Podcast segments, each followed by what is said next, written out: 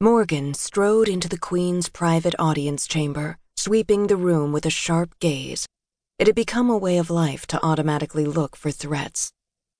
There was one enemy waiting for him the Queen herself. Isabeau stood with her arms crossed, watching him with the deadliness of a coiled snake. She wore a blue silk dress that matched the blue of her eyes, and her long golden hair flowed in immaculate curls down her back. She was careful with details like that. A gold chain looped the slender circumference of her waist. The chain was enchanted so that it was virtually unbreakable. She had ordered Morgan to make it.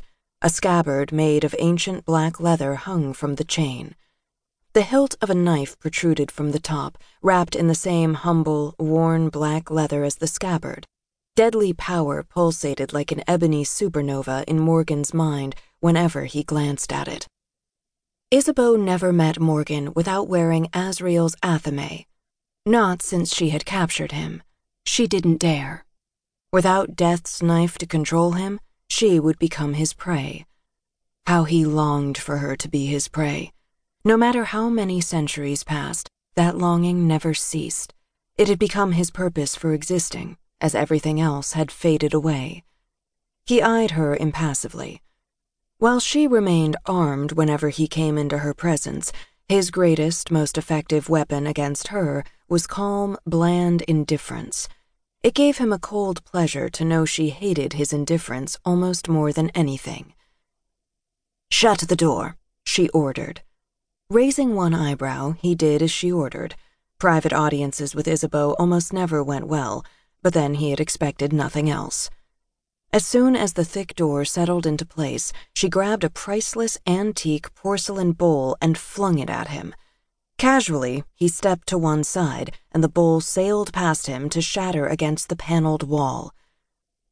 I can't believe you let Oberon's bastards find a way back to Earth, she raged. She tore at her own hair, her beautiful face suffused with fury. How could you do this to me? Because, as we know, he murmured, it's always all about you, Isabeau. There was no reasoning with her when she got like this. The Queen of the Light Court couldn't bear to be crossed or disappointed in any way. When everything went the way Isabeau wanted it to, she was all sweetness and flirtatious, pretty smiles. When things didn't work out the way she wanted, she flew into uncontrollable rages, she became convinced everything that happened, even the most arbitrary act of fate, was a personal attack against her. She had destroyed the image of immaculate beauty she had worked so hard to achieve. Her tousled hair parted enough that he caught a glimpse of fury in those lovely blue eyes. Lunging forward, she raised one hand to strike at him. He strode forward to face her. Pain flared at the sudden movement, and he pressed one hand to the flesh wound in his side. Be careful, Isabeau, he said gently as he looked down into her face. Remember what happened the last time you hit me. She had struck him only once, and in retaliation, he had cast a blight over Avalon's farmlands and ruined an entire harvest. That had led to a winter so bitterly lean, even those at court had felt it and Isabeau had been forced to dig deep into the crown's coffers to import enough food so she could still have the luxuries she loved and her people didn't starve. She had since forbidden him to take such action against her, but if he had found a way once around the terms of the geas that bound him, he could do it again, and she knew it. Fear flared in her eyes, and she gripped the hilt of the knife.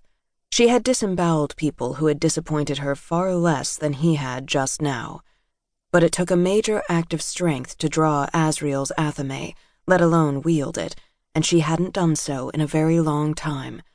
To the best of his knowledge, she had only drawn it once.